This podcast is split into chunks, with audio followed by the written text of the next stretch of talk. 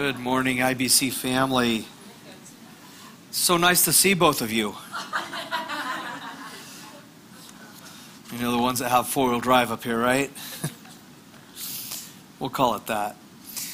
Um, oh, man, it's so good to see you. Uh, did everybody have a great Christmas yesterday? Oh, man, what is awesome. Did anybody get a chance, just, we don't have time for stories, but anybody have a chance to, like, just be speaking about Jesus around family that maybe, or friends that maybe don't know him? Anybody? That's so rad. Uh, we, I, I have a habit of, I just kind of wait for, the. You know, because everybody knows my vocation. So inevitably it comes up, and it's always weird stuff like, you know, hey, what do you think of this alien weird thing that's going, you know, whatever.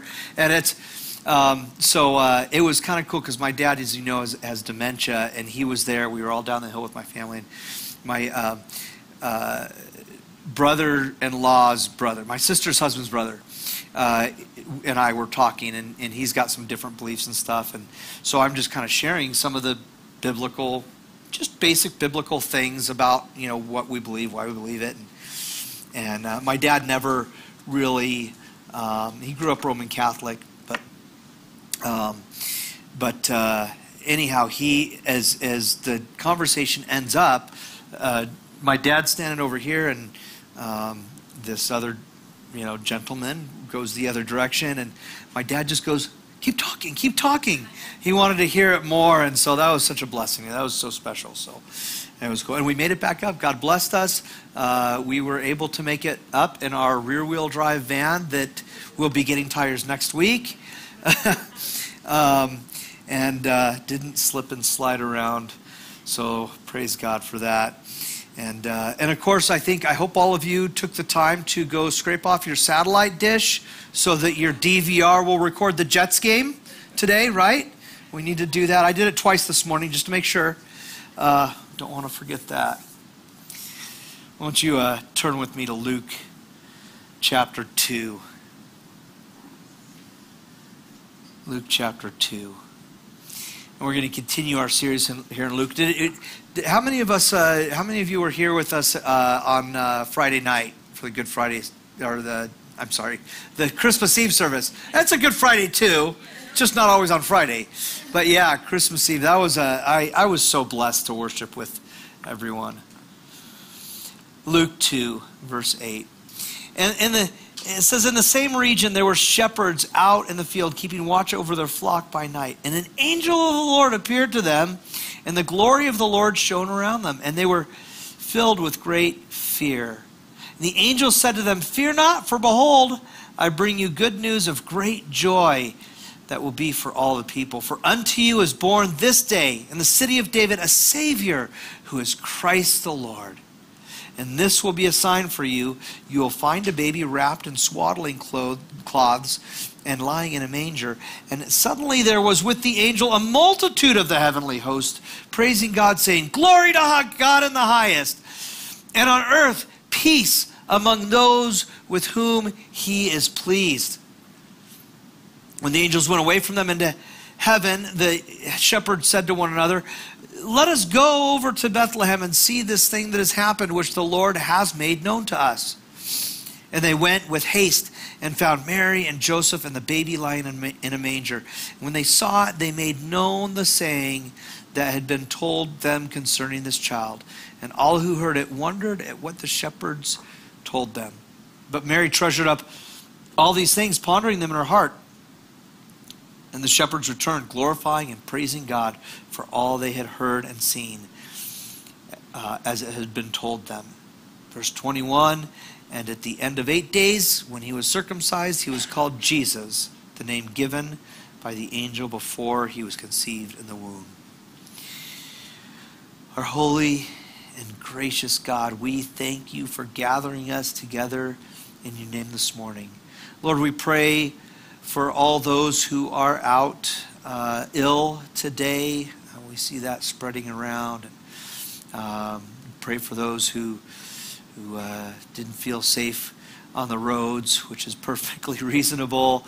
Uh, Lord, we just pray that uh, uh, as they uh, participate with us online, that they would be blessed as well. Lord, uh, grant to us that we might hear your voice as your word is read and taught. We ask this morning is that you might humble us as we worship and uh, offer our devotion to you. And, and as you convict us of our sin, our judgment, and our corrupt attitudes towards others, let us see others in a light, in light rather of the grace that we have been given.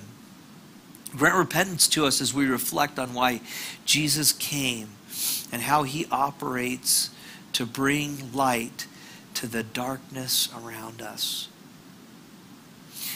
Thank you, God, for sending Jesus into our desperately needy and corrupted world as one of us, to dwell with us, to suffer and to die in our place.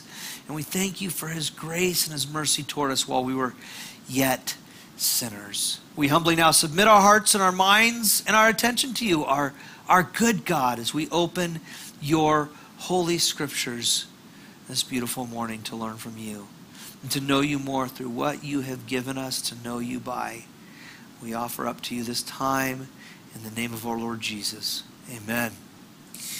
And growing up in Temecula, I uh, used to spend most of my time with my friend Randy, whose family had built this beautiful home in the Meadowview neighborhood. If you have know that, there's Uh, kind of near the mall area. It's an older place with all these custom homes, and uh, if you go from Solana way, you'll go right in there. And he's right uh, at the at the end of Solana there, and and at the time it was it was surrounded by fields and rolling hills. Uh, today the area is littered with tract homes and shopping. But back then, it was it was completely, it was just totally rural. And, and a little further down the road, um, there was a, a field uh, that we used to sit in uh, where uh, Kmart and Mervyn's now, I mean, where Hobby Lobby and Food for Less now reside. You can see how old I am. And, and we would sit there in this field, um, and we would watch the field across the street on Inez Road. This was Inez Road. We... We'd watch the field across the street uh, where the Promenade Mall and then Costco and apartments, homes, car dealerships, those are all there now. Uh, but they were just fields at the time, and we would watch the crop dusters go back and forth in the fields in Temecula. Imagine that. Um, and so at his house, they were like these rolling hills that, that were right around it. And we would watch as hundreds, if not thousands of sheep would just kind of come rolling over those hills. And there was a, there was a, there was a single shepherd, and he was, he was this short, skinny Hispanic man who we discovered did not know any English at all. He couldn't even understand it when we tried talking to him. Um, but along with the sheep, he had also drug a little single axle trailer that looks like it had been pulled out of a swamp, and then also a large water tank to provide water for the sheep to drink. As we would approach the sheep, the sheep would run from us and immediately to their shepherd. They wouldn't even let us get close to them, which is interesting. You could unpack that some, but, but their, their, their only trust was in their shepherd. But the one thing that we noticed more than anything else about these sheep, and you'll know this if you've ever been around uh, sheep, is that the smell. They, they are stinky and dirty. Uh, like, even if we could get close, I don't think we would want to pet them. Even as junior hires, we wouldn't want to pet. They were just so dirty. Now, I'm not sure what the sheep were being raised for. Uh, I imagine it was probably wool. I'll say there is nothing quite like a well-made wool suit if you've ever had one of those. Just, you feel like a million bucks. So maybe the sheep provided wool for, for high-quality clothing.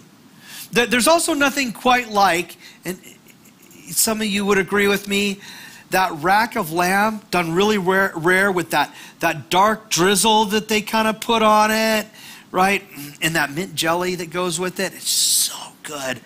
And I'm not sure that, they, that these particular sheep were raised for meat, because I, I don't think that they were that young. Coming, meat coming from more mature th sheep, I think, is called mutton. And uh, it, apparently it's not that good, kind of tough or something. I never tried it, but I guess it was a popular dish among the Puritans, which makes sense because most of the Puritans uh, came from Britain, and the British are not known for their great food. So besides wool and meat, though, there are some cultures, particularly the Jewish cultures in the first century, that used sheep for something else. Anyone want to take a stab at it? Sacrifice. That's right. They would. Well, they wouldn't. I don't think they would sacrifice too many older sheep, but they they would have the lambs, and they would um, raise these sheep to have lambs for sacrifice. And and so uh, the shepherds. Some of them. There were some shepherds out there that had the priestly duty of examining newborn lambs for suitability as an unblemished sacrifice. And a suitable lamb would be wrapped with a strip or a band of cloth that was often torn from uh, a shepherd's robe that they called a swaddling cloth. Um, and that would signify, once that was wrapped in that, that the lamb was unblemished and suitable for a sacrifice. Now, we can't know for certain if these were the kind of shepherds who the angels came to, but it is, an, it is interesting that Jesus was born in a place that a sacrificial lamb would likely be born in, and was wrapped in the kind of strips of cloth that Jesus was wrapped in, and then was examined later by shepherds. That's kind of interesting. You know, that this whole section Uh, of Luke verses one through twenty-one. We started last week, and, uh, and we're looking at this week. It's about God choosing to visit people in their poverty, in their powerless, uh, their powerless, powerlessness and their oppression. Today we see him do this in a manger among the shepherds. Verse eight, Luke two, eight and nine. In the same region, there were shepherds out in the field, keeping watch over their flock by night. And the angel of the Lord appeared to them, an angel of the Lord appeared to them, and the glory of the Lord shone around them, and they were filled with great fear. So this gives a location. Joseph and Mary had traveled to Bethlehem, um, which fulfills a very specific uh, set of prophecies, that he would be a, called a Nazarene, which is in the north, uh, but would be born in Bethlehem, which is in the south. Um, right, and and uh, the the fields were outside of Bethlehem there, and and there there are some towers in that region that that uh, were would have been employed at the time, so that uh, several flocks could be watched by a single shepherd, and so several shepherds would come together with their flocks, um, and they would take turns sleeping and watching. Um, And that makes sense if all the shepherds were in one place at one time if the, when the angels came. Very interesting. Now, we have records from later on, about four hundred years later, uh, in rabbinic writings that indicate that the shepherds were considered outcasts. They were used, or, or rather they were unable to keep the ceremonial laws, and so they were considered unclean. They were also considered liars and thieves, and, and their testimony was therefore inadmissible in court. But we don't know if priestly shepherds fell in that category, especially in the first century. Um, they would have actually kept the lower floor of this tower to uh, kind of ceremonially clean for the sake of the sacrificial lambs that would be born there. In addition, much of the Old Testament narrative portrays shepherds in a positive light. So, so we really don't know for certain how these shepherds would have been seen. Nevertheless, that's an, a messy and undignified job. Um, and, and, you know, especially like if, if my experience meeting a, a shepherd is any indicator of it, um, he, he kind of smelled as bad as the sheep did. Um, and so... Uh, you ever seen, what was it? What was his name? Mike, Micro Dirty Jobs? That was one of those. Uh, one of those. So this unidentified angel of the Lord came, and the Shekinah glory of God lights up the place. And, and so this wouldn't have just been confusing to them. It's terrifying. Can you imagine? The angel shows up, all this light. You're like, uh, uh, Earl, Earl, wake up. uh, dude, what'd you put in my coffee? This is, this is scary. Any of you, any of you have that little, um, you know, like one of those little precious moments, angels along with your bric-a-brac, you know, like, like something like that? That is not what angels look like. Every time, pretty much every time we see an angel speak in the Bible, what do they have to preface what they're saying with? Fear not, don't be afraid. And you know what that tells me? Angels are terrifying. Like lions, tigers, bears, and Keith Richards. Have you seen him? Time is not on his side anymore.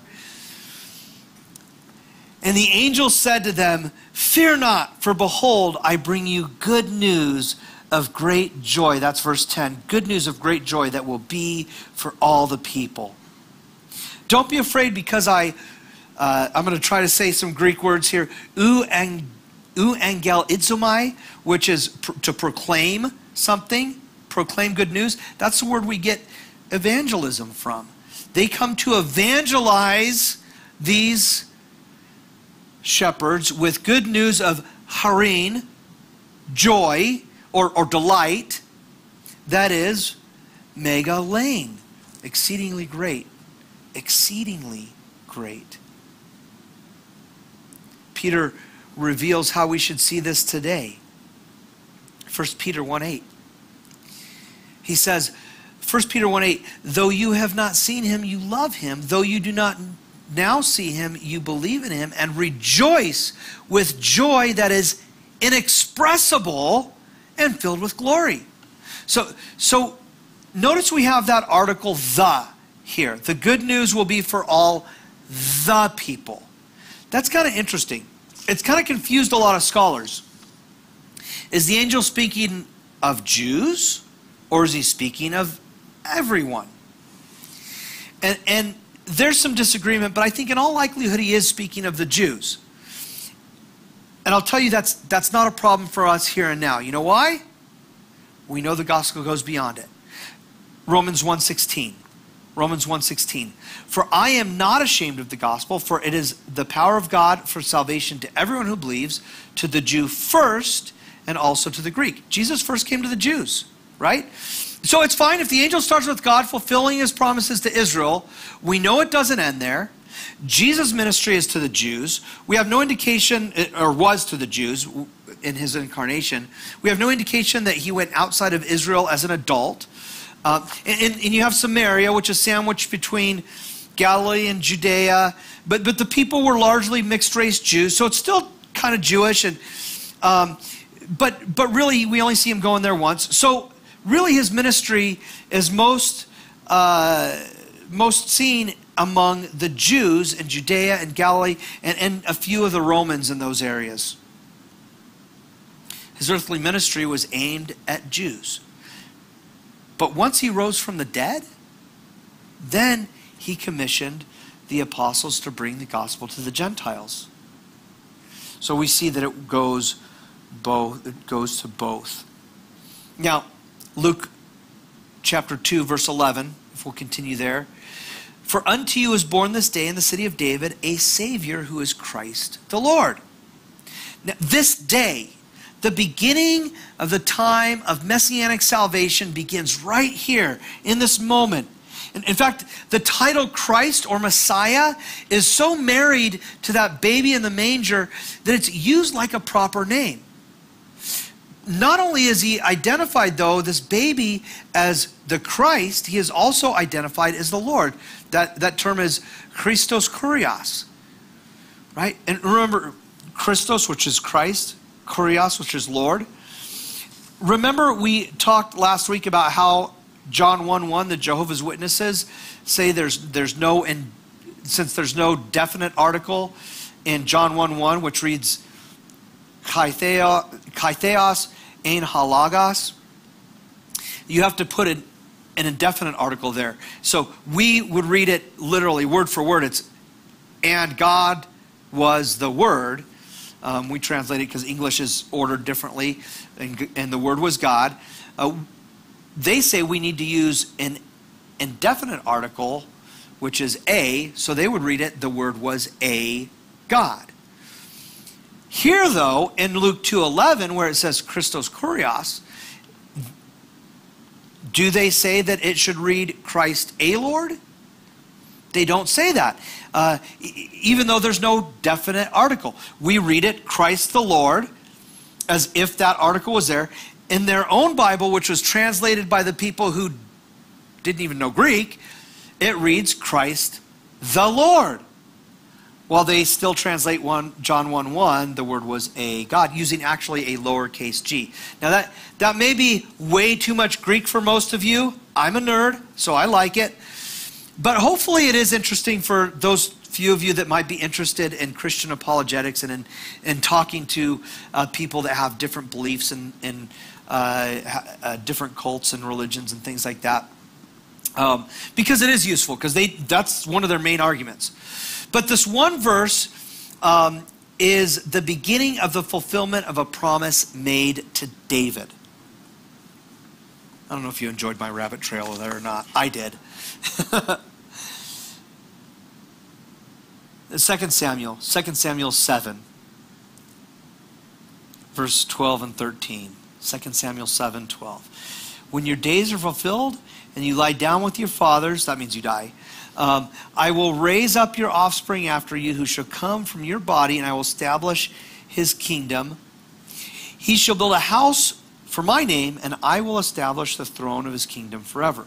So Jesus is called the Son of David, and the angels proclaim that he is Lord. And in Luke two twelve it says, and this will be a sign for you. Think the lambs that we talked about. This will be a sign for you. You will find a baby wrapped in swaddling cloths and lying in a manger. It's a sign. This good news of great joy is expressed in, in an unusually cryptic scene. We saw earlier that there are some parallels to sacrif the sacrificial lamb that we, we normally, us here wouldn't see right away because most of us aren't out hanging out with shepherds raising sacrifice animals. Um, if you are, I guess that'd be neat to see. I don't know. But, but, but God works, he loves working in dark places. He, he loves working in unexpected places. And, you know, I, I love reading histories. Most of you know that about me. I'm just, I'm, again, kind of a nerd that way. And I, sp I spend most of my time reading biblical and Christian history. But I really like history all around. I like American history. I like all kinds of, kinds of history. But one, one peculiarity about me is I love reading about music, particularly rock and roll. I love reading about music. And, and music has always had its dark places. But as rock and roll evolved, that darkness became more and more apparent and celebrated. And, and in the midst, God has done some very unexpected things. I used to see a band called P O D Some of you may know who they are. I used to see them all the time. Before they, I'd, I'd see them. They were like playing free shows, opening up for all the bands that nobody's ever heard of, and uh, this, at the Soma down in San Diego at the old meatpacking house. I probably saw them there dozens of times. I, I, I saw them all the time, and when we'd see them at Denny's afterwards, and and and they were really cool, and we'd talk to them and hang out with them. They weren't a big band at the time, and then they signed with Atlantic and got huge. Ended up with M T V pli uh, time and and uh, having their music in movies and all kinds of stuff.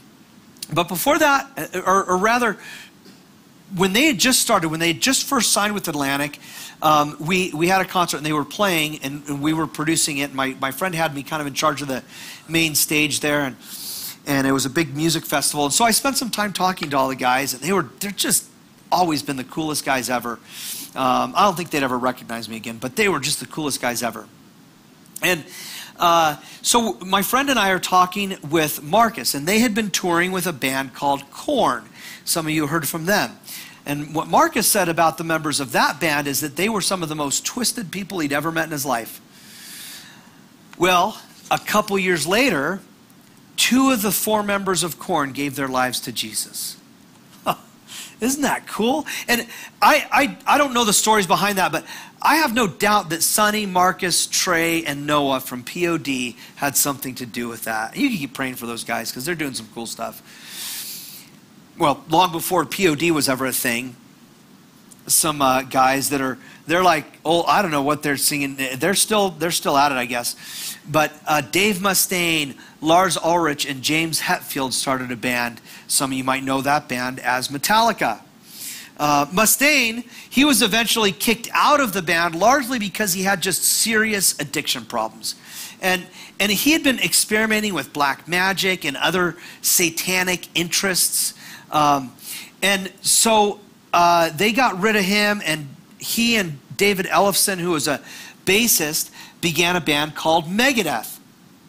And that, they, they just, they used that whole like eighties, it's cool to be a satanic metal band. Like, oh, we're gonna listen to Slayer, and we're gonna have t-shirts with pentagrams on them, and everybody's gonna think we're really scary because Satan and all this, and most of them were fake anyway. But um, they, they, they, they achieved great success through this uh, like rebellious satanic thing, right?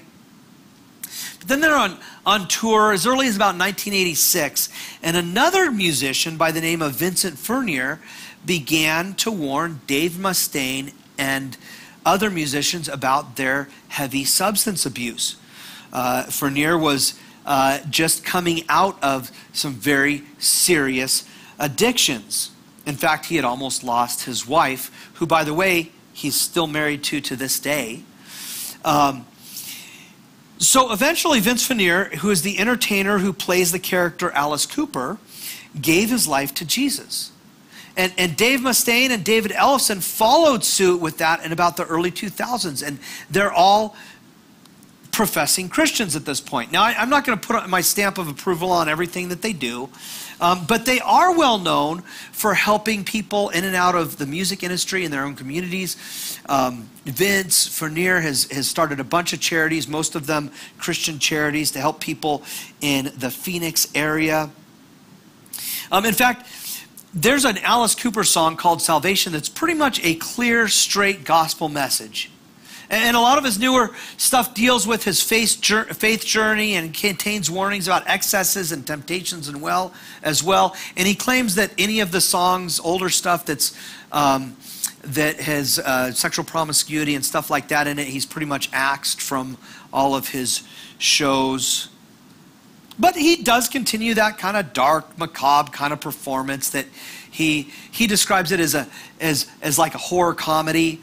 Um, and do, do with that as you will. They all have to make their decisions on how they're going to follow Jesus and pray through that. And I'm just not in a place in my life where I, I really have a right to judge that. I, I'm going to withhold my own judgment.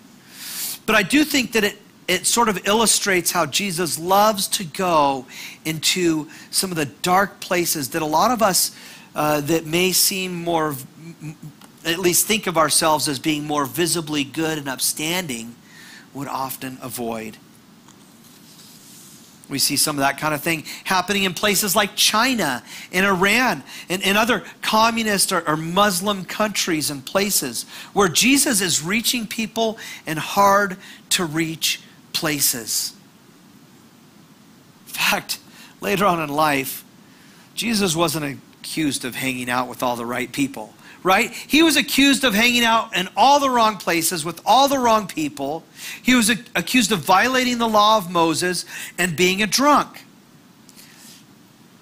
Don't you wish Jesus had just been more careful about what he looked like to the other faithful Jews? He wouldn't have been accused of such things. See, Jesus, Jesus wasn't as careful as some of some would have wish, wished that he was. I'm kind of glad he wasn't that careful. See, some of us do need to be more careful about what we expose ourselves and, and who we hang out with. But I think a lot of us, a lot of us may need to be a little less careful. That's, that's a little bit scary. And imagine that, a pastor suggesting being less careful. But listen, some of us need to be more careful. Some of us need to be less careful. I doubt any of us has figured out the right balance. Jesus is the good shepherd. We are sheep. You know what? Sheep are messy. Yeah, yeah, the sheep around you probably stink. The, the sheep you see on T V probably stink. The sheep you see on the news probably stink. But guess what? You're sheep too. We all, we all rely only on Jesus if we're to be guided in the right direction. And we're going to look at that whole log and splinter in the eye thing when we get to Luke six. That's coming up. We're in Luke two now. But you know, that's a lesson that I've learned some very painful things on. If there's anything God has disciplined, disciplined me most severely on, it's the log splinter thing, because I find it so easy to go around pointing my fingers at every finger at everybody else and not recognizing my own sin. I am dirt. Dirt. I am nobody. Like Martin Luther called himself, uh, he called himself a dung worm, and I can relate. I have no right to judge another believer on how they're following Jesus apart from clear and overt sin. I can only teach the scriptures and pray that I don't mess them up too horribly. And, it, and if you feel like God's giving you a green light to assess the liberties of other Christians, you know, I, I can't even judge you on that either. I'm a worm. I have enough trouble. I have enough sin in my life. I have enough trouble with the first ten rules that God gave. You know, once I can master those first ten, maybe I'll see clearly enough to start picking apart everybody else's lives. See, Jesus wasn't born in a, in a sanitary environment. It was messy. It wasn't easy to, to figure out.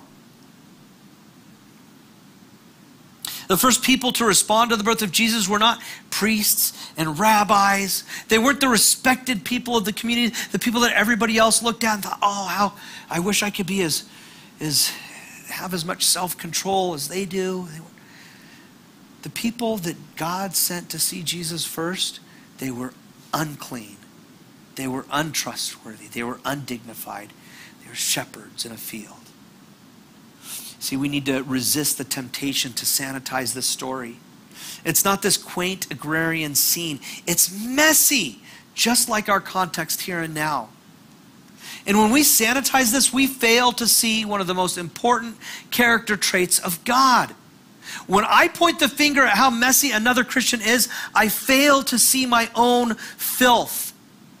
And when I question the salvation of a confessing Christian because of the mess I see in them, I credit myself with the work that God has done, because my pride blinds me and seduces me into believing that I'm somehow more worthy of Jesus because I've kept myself cleaner, instead of recognizing that the only thing that can clean my mess is the blood of Jesus.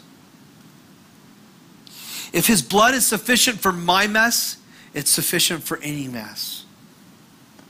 I like to say that Paul called himself the worst of sinners because I hadn't been born yet. Here in the midst of this messy story, the Shekinah glory of God shines in perfect brilliance. And then this happens in verse thirteen, Luke two, thirteen and fourteen. It says, suddenly there was with the angel a multitude of the heavenly host, praising God and saying, glory to God in the highest, and on earth peace among with whom he is pleased. Look at that. The heavens open up. The messy scene is an, or, is an object of praise by the heavenly host. The multitude of angels have witnessed God's glory as he created the cosmos and formed the earth and all that's in it. And they cry out at this messy scene, glory, glory to God in the highest. And looking down at the mess, and on earth, peace. We tend to see them singing.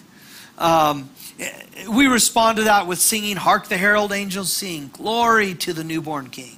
Peace on earth and mercy mild, God and sinners reconciled. Now they may, may or may not have been singing in this case, um, but, but the poetic stanza here is, is definitely a profound praise. Shalom, peace on earth. Re remember this is, this is in contrast to Pax Romana, the Roman peace. We talked about Pax Romana. Uh, Pax Romana demanded faithfulness to Caesar that came at a great cost to many. But shalom, shalom is a, a free gift of God out of his faithfulness to those whom he favors. And it came at a great cost to Jesus. To many of the Romans, uh, or to many of the people, the Romans were seen as the saviors of the world. Yet the true Savior came to a messy place in a small city where there was no room for him at the inn. God proclaims peace among those with whom he is pleased. I, I actually think the C S B translates it a little bit more clearly. This is how the C S B reads Luke two fourteen. It says, "Glory to God in the highest heaven, and peace on earth to people whom he favors." See, because it's, it's not speaking of people who have done something to please God. We know that doesn't work. That would be inconsistent with the rest of the passage and everything else that talks about God's relationship with us in Scripture, right? He doesn't love us because we pleased him. We respond to his kindness. This is actually a technical phrase from the Judaism of that period. Uh, it's a technical phrase for, for God's elect, or for those who God had poured his favor out upon. The shepherds are an example of that. They didn't choose to be visited by the angels. They didn't go out looking for the angels. They weren't asking for it. It came as a complete surprise. God reached out to them through the angels as a favor specifically for them. He didn't give his favor to everyone, just to the shepherds in this particular context. His peace is the same. It isn't given because of anything that we've done, but because God has chosen for himself a specific people to shower grace upon grace, the grace of his peace upon. This, this message is brought to the shepherds who are used to being avoided, and yet the, sh the angels go and seek them out. Now, I don't know about you, but if I wish, witnessed that whole angel thing, I'm not just going back to what I'm doing. It's going to affect me, right? And so the shepherds, they respond in Luke two fifteen.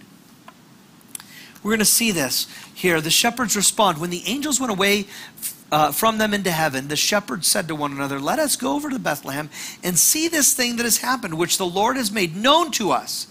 And they went with haste and found Mary and Joseph and the baby lying in a manger. And when they saw it, they made known the saying that had been told them concerning the child.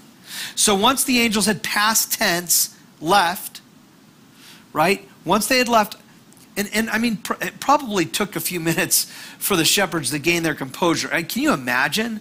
Like, they're like, what, what did you see? What did you see? What I saw? This is crazy, right?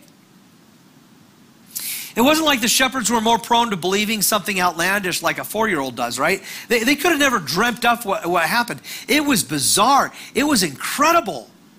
I remember a long time ago, I, I was driving through Winchester on Highway seventy-nine, Winchester Road, um, heading towards Temecula from Hemet. I worked at Hemet, Hemet Ryan Airport, and I also worked at French Valley Airport.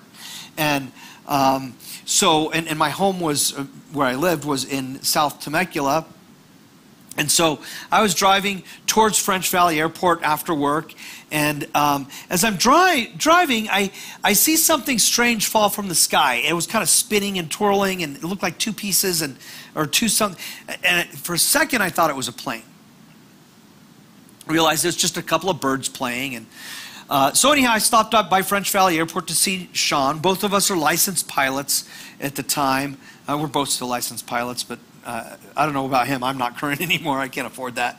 But um, I'm on, you know, I, I stop him and I stop and I'm talking to him and, and I told him what I saw. And, and he says, yeah, he goes, my mind plays tricks on me sometimes uh, too, you know. Um, you just kind of see things, you know, if it, it, you do that. You just kind of see things and you're like, did I really see that? And it's, it's not, right?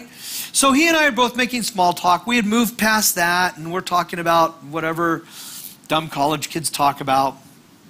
And a sheriff's deputy walks into the terminal. Sean and I are the only ones in there. He walks in and he says, do either, either one of you think you could identify the body of a pilot? Yikes. We looked at each other, we're like, uh, wait a minute. And uh, so he describes, the, the, the sheriff's deputy describes the plane. And, and so with the description of the plane, we knew who to send, send them to. So thankfully, uh, neither of us had to face that grim, grim duty of, of identifying a pilot. Um, but, but it's just one of those things that, that even as a, as a pilot, you just would never expect to see. There's just, you don't expect to see those things. In fact, my mind wouldn't even accept that I had seen what I had seen. Um, it, it just didn't commute. And I think that's the same thing. If, can you imagine if you'd seen angels like the shepherds did? You're like, I, something happened. I drank something funny. I, you know, somebody put something in my drink. Um, you wouldn't believe it. But the, they responded. The shepherds responded. They, they agreed to go. So just like there was no reason for Sean and I to question what the, the deputy said about the existence of the plane crash in the body, his, his testimony was reliable enough, right? The shepherds also trusted the testimony of the angels. They believed them. They weren't going to see if it was real. They were going to see what they already knew was real. Even if they couldn't believe their eyes, they, they were witnesses to the testimony of the angels. And so it says they went in haste. They found Mary and Joseph and Jesus, who was lying in a manger, just as the angels had said. The, the, the shepherds had, had witnessed all of this, and then they testified to what they had witnessed. They didn't preach this pointed evangelical gospel message. They testified to what they had seen and heard. I would challenge you to try that. Testify to what God has done in your life. Testify to what you've witnessed as you've read the scriptures and as God has worked in your life. And see if the gospel won't be preached from your mouth. I think it will. Luke two eighteen. And all who heard it, all who heard it, heard what? What the shepherds said, right? All who heard it wondered at what the shepherds told them. Are, are we amazed? Do we wonder? Do, are we amazed when we read the scriptures? You know, we have the testimony from eyewitnesses in the New Testament. Do we marvel at what is revealed in the Bible? Do we, do we read the Bible with that? How often do we read our Bibles with a sense of wonder and astonishment? Because that's the, the appropriate response. The dead are raised. The blind are healed. Jesus dies for our sins, is raised for the, from the dead. A virgin bears a child. And we just... I have, how often do we just read it because like, oh, I should know this stuff, and we just kind of skim through it? Wonder and amazement. And Mary went even further. further. Mary treasured up, it says in verse nineteen. Mary treasured up all these things, pondering them in her heart. She meditated on these things as a great treasure. Even Mary couldn't comprehend all that was happening. Even, even in her lack of understanding, God used Mary to usher in Messiah. And, and we know now, because we have the testimony of Scripture, of eyewitnesses, we know now more now than Mary knew at that point. So our testimony is powerful. And you know, sometimes we're afraid to share our testimony because we're afraid we may not know about, we may not know enough. Is any, you don't have to raise your hand, but have you ever thought that, I don't think I could really share this. I think I would mess it up. I, I would misrepresent things or something. Listen, testify to what you've witnessed. Testify to what you've witnessed. If he can use Mary and the shepherds, he can use you. How much did the shepherds know?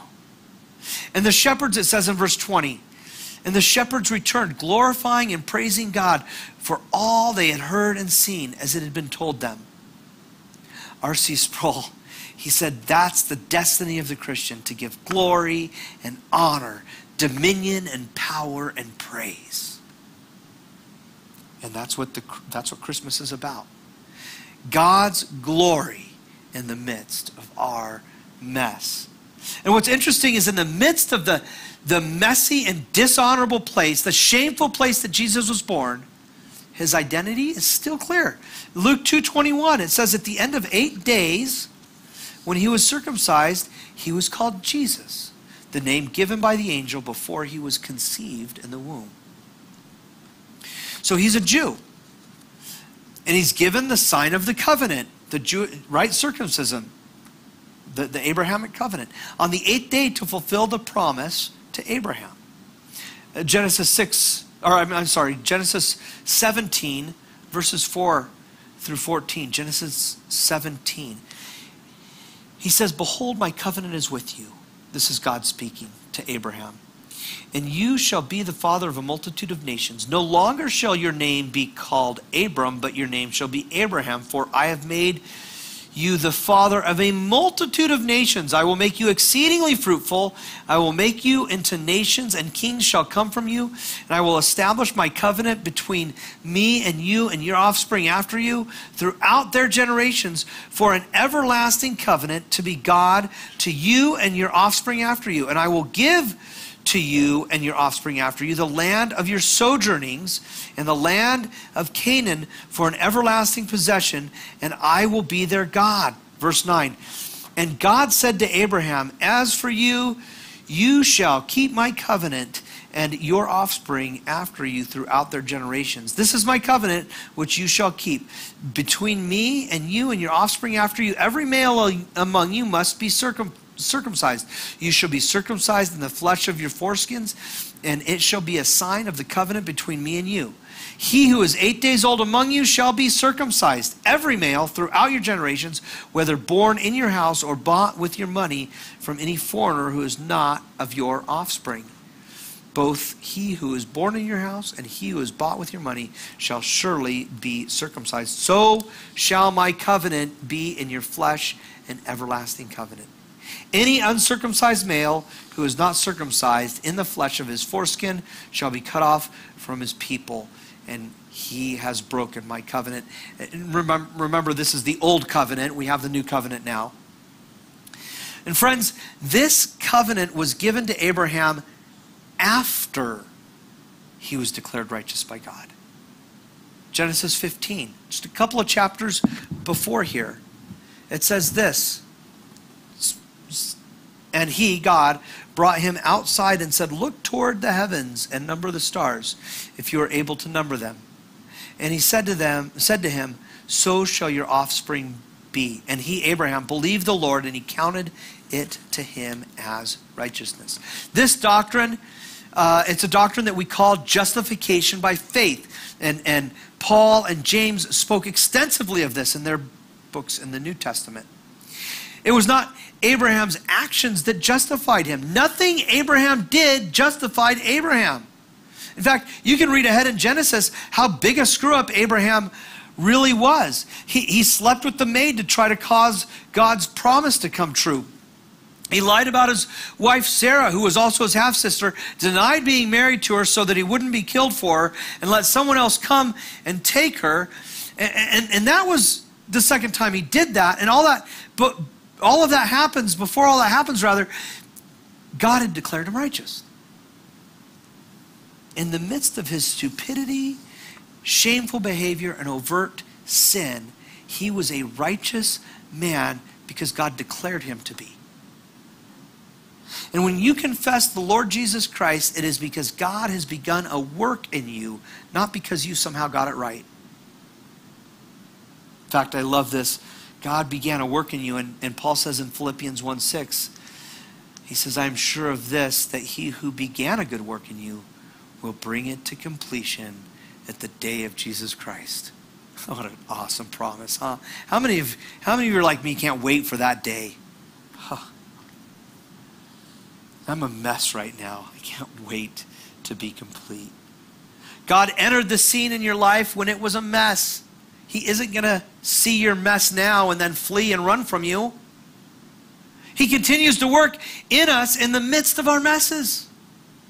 That doesn't mean that we should use it as, as an excuse to, to purposefully sin. That would be called unrepentance, and then we have a whole different problem that we'll talk about. But what it means is that when you blow it, you can trust that God is not going to abandon you. It also means that we have no right to point our fingers at the messes in other people's lives, but we must give them grace and be merciful. If God brought about Messiah, Savior, in the midst of a mess, can he enter in the midst of my mess? If God can enter into my mess, can he enter into the messes of others? If God sees through our mess, can we see through the messes of others? And if God has mercy, can I show mercy? And if Mary and the shepherds can see all this and testify to what God has done, is there any reason that I could give God why I shouldn't do the same thing? We're, we're about to receive communion. So I want you to hold on to your elements, as, and we're going to partake together. But what I want to do is I, I'd like for us all to take some time and reflect on the fact that each of us, if you're like me, each of us struggles to understand God's grace. We so often operate as if we somehow merit God's mercy. And many around us ought to just be more like us. You know, that's pride. And, and Paul warns us not to partake with that kind of an attitude. First Corinthians one, or I mean, I'm sorry, First Corinthians eleven. First Corinthians eleven. Starting in verse twenty-seven, it says, "Whoever therefore eats the bread and drinks the cup of the Lord in an unworthy manner will be guilty concerning the body and blood of the Lord. Let a person examine himself then, and so eat of the bread and drink of the cup. For anyone who eats and drinks without discerning the body eats and drinks judgment on himself." So take some time to repent. I think we all probably uh, have some things we could be repenting of. And keep in mind that this is a sacred meal for believers, those who have a personal relationship with Jesus Christ. So if you have not repented of your sins and placed your faith in Jesus, we would ask that you respect, respectfully uh, refrain from partaking. And if you want to put your faith in Jesus, please see Pastor Clint or myself, one of the elders. I think uh, Lance is back there. See the person who brought you if you're here for the first time, if somebody brought you. We would love to pray with you. For the rest of us, let's look upon this bread and this cup as we lift our hearts to the Lord. Our holy Heavenly Father, thank you for sending your Holy Son from his heavenly throne into our broken world. Humble us to see our own brokenness. Humble us to be gracious and merciful to those around us as you have been to us. Make us people of love, sacrifice, and forgiveness, that we may receive the forgiveness you have given us. God, thank you for your fulfilled promise of the incarnation and your reliable coming promise of the return of our King. Make us ready to reign with Jesus forever in his kingdom. And help us live redemptively now as long as your mission for us remains. Let us express our thankfulness for Jesus by seeing people the way that you see them, with deep love and affection. God, be present with us now as we prepare to receive this sacred feast before us. You have given us great mercy, that we may be people of mercy. And it is by your mercy that the blood of Jesus was poured out on that horrible, beautiful cross. Lord, humble us now as we prepare to receive this holy meal in the name of Jesus, our Lord and our Savior.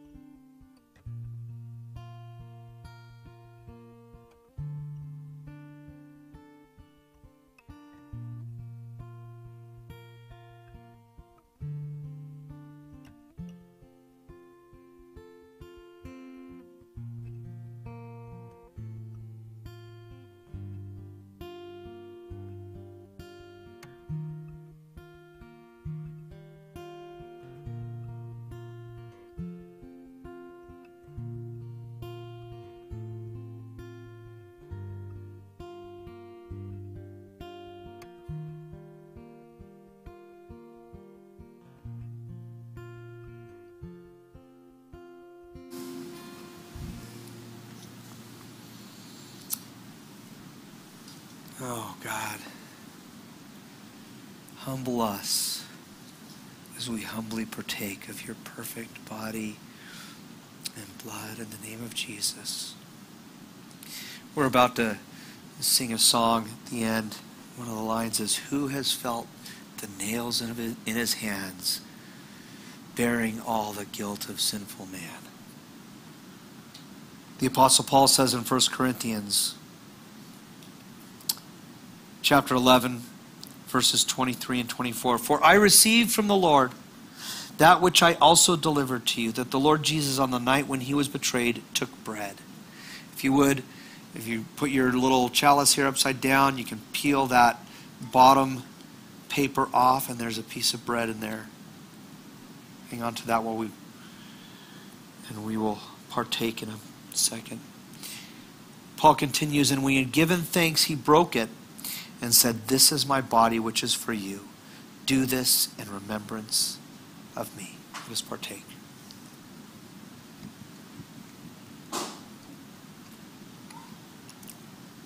And if you would, turn that little chalice over. And if you open the top of that carefully, because it will spill. And you have your grape juice there.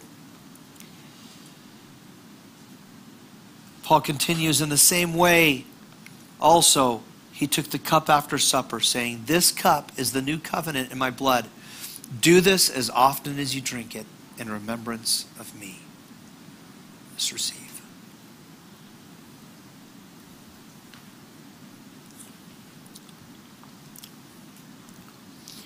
Paul continues, "As often as you eat this bread and drink the cup, you proclaim the Lord's death until he comes.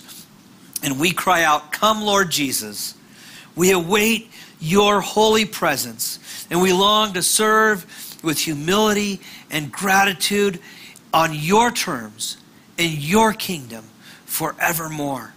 We offer ourselves over to you as living sacrifices of praise as we enter this week and the mission field that you've given us, in the name of the Father and of the Son and of the Holy Spirit. Amen."